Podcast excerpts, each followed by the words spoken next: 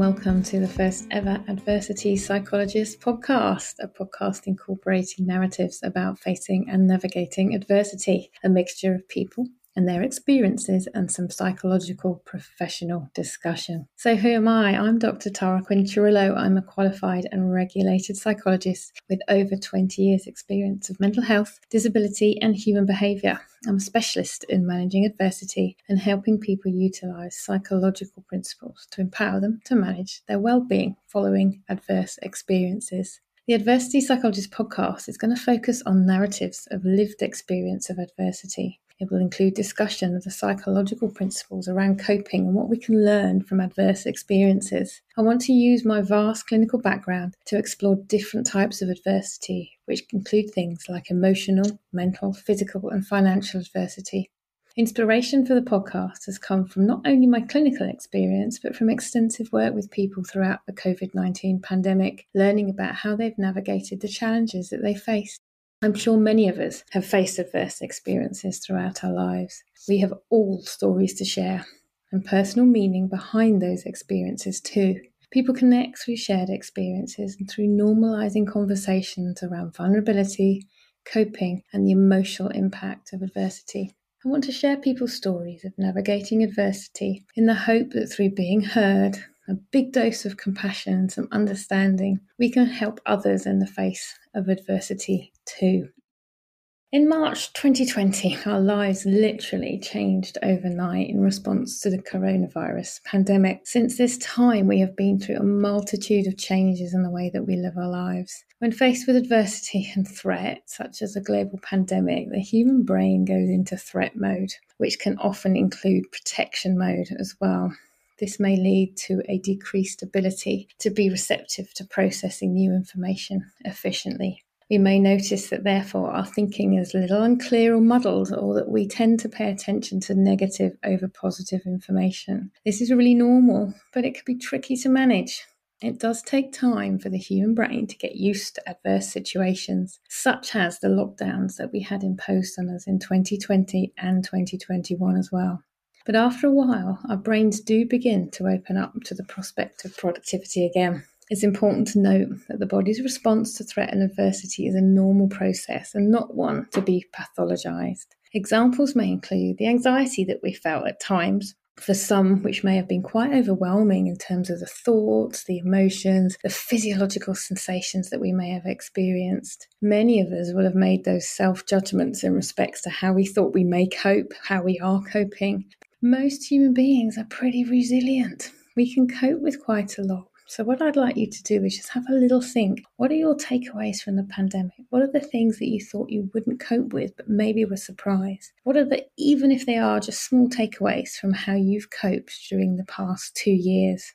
Now, I'm sure we've all dealt with a lot during those lockdowns. For most people, real prominent thing was a lack of social contact. For many, suddenly having to work from home, homeschooling children. Many people were trying to cope with trying to salvage businesses and careers and even finances as well. As natural social beings, being restricted from socializing has been difficult for many people and has impacted our emotional well being too. After months and months of managing multiple roles, the homeschooler, trying to run a business perhaps, trying to run your personal life, your social life, being separated from family and friends, we may then have found that perhaps we were a little bit exhausted. And as some of those lockdowns ended and we were allowed to begin to emerge again, some people may also have noticed that there was some absurdity, some anxiety, and maybe even some fear about re emerging into the world again, which were really normal feelings. The difficult thing is, as human beings, is we do like to compare ourselves with others. So for many of us, we might have struggled looking at how other people are coping. Some people were able to literally run across the beach to freedom, as in a well known advert that we've all seen. For other people, they wanted to take their time for people even now, they are taking their time. And the really important thing is that we try and utilize our autonomy at times like this with what we're able to manage, what we want to manage, and just keeping an eye on those really tricky thoughts about what other people are doing in comparison to us.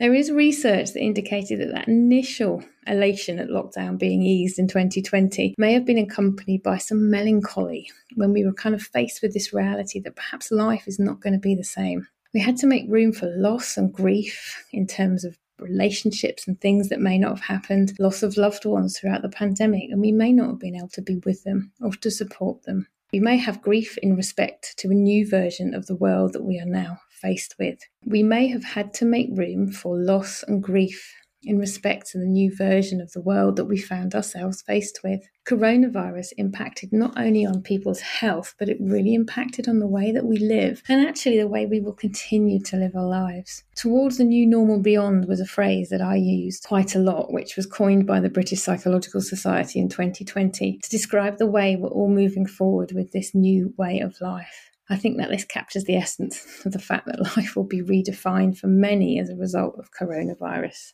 Now, it's natural that many people may have different opinions on how we should have emerged from lockdowns, how we should be living life now. There will be natural dissonance, and there has been amongst different sections of society as we navigate forward.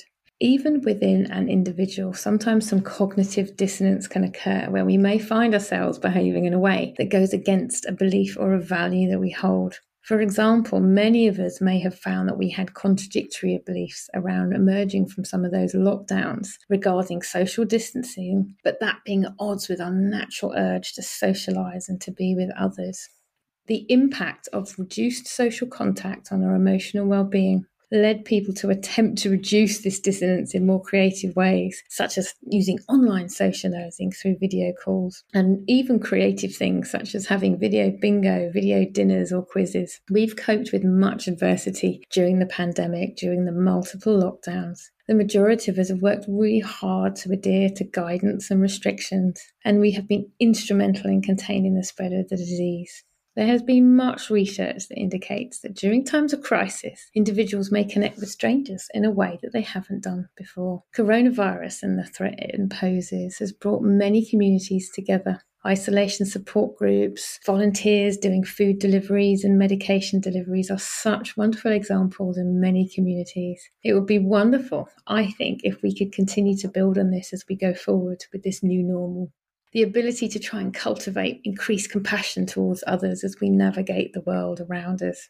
As human beings, our empathy can have limits, though. Sometimes we do get fatigued, and the multiple lockdowns are an example of that. So it's okay to sometimes notice that maybe you're not able to be compassionate to others all the time, that you may need to look after yourself, and this is okay too we might all have different views on how we think we should have navigated the pandemic, how we should be living life now. Rates are going up in some places, and people are unsure as how to navigate this the effect of this ongoing dissonance in respect to how we emerge and how we move forward in life can impact people's emotional health and well-being. So we need to be really careful to be kind to ourselves and considerate of other people as we navigate the coming months and years. I'm really keen on the emotional well-being and the mental health of communities. It's a passion of mine. And I think that actually maybe we can try and cultivate more compassion to support our communities as we go forward. So if there's something small that you can do for your neighbour, for a friend, for something else in your community. We know that this is evidence based to help our own emotional and psychological health as well.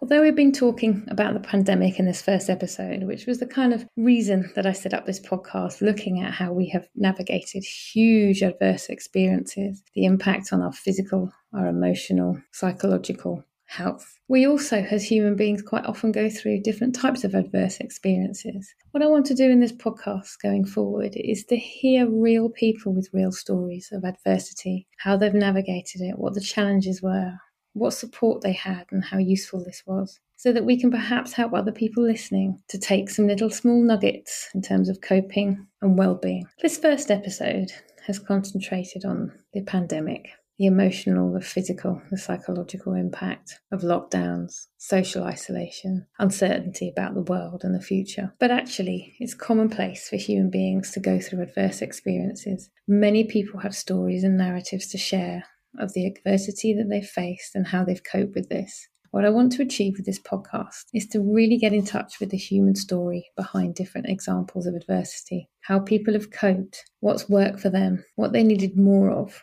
Sometimes hearing a human story helps us resonate just that little bit more. And what I'm hoping is that people listening may be able to take away some small bits of information to help them cope with adversity, or to know where to get help if they're struggling with an adverse experience at the current time. Thanks for listening to this first episode, and I'll talk to you soon. Thank you for listening to this episode of the Adversity Psychologist podcast. It's so lovely to have you here. I'm Dr. Tara Quinn-Cirillo, and you can find me at drtara.co.uk.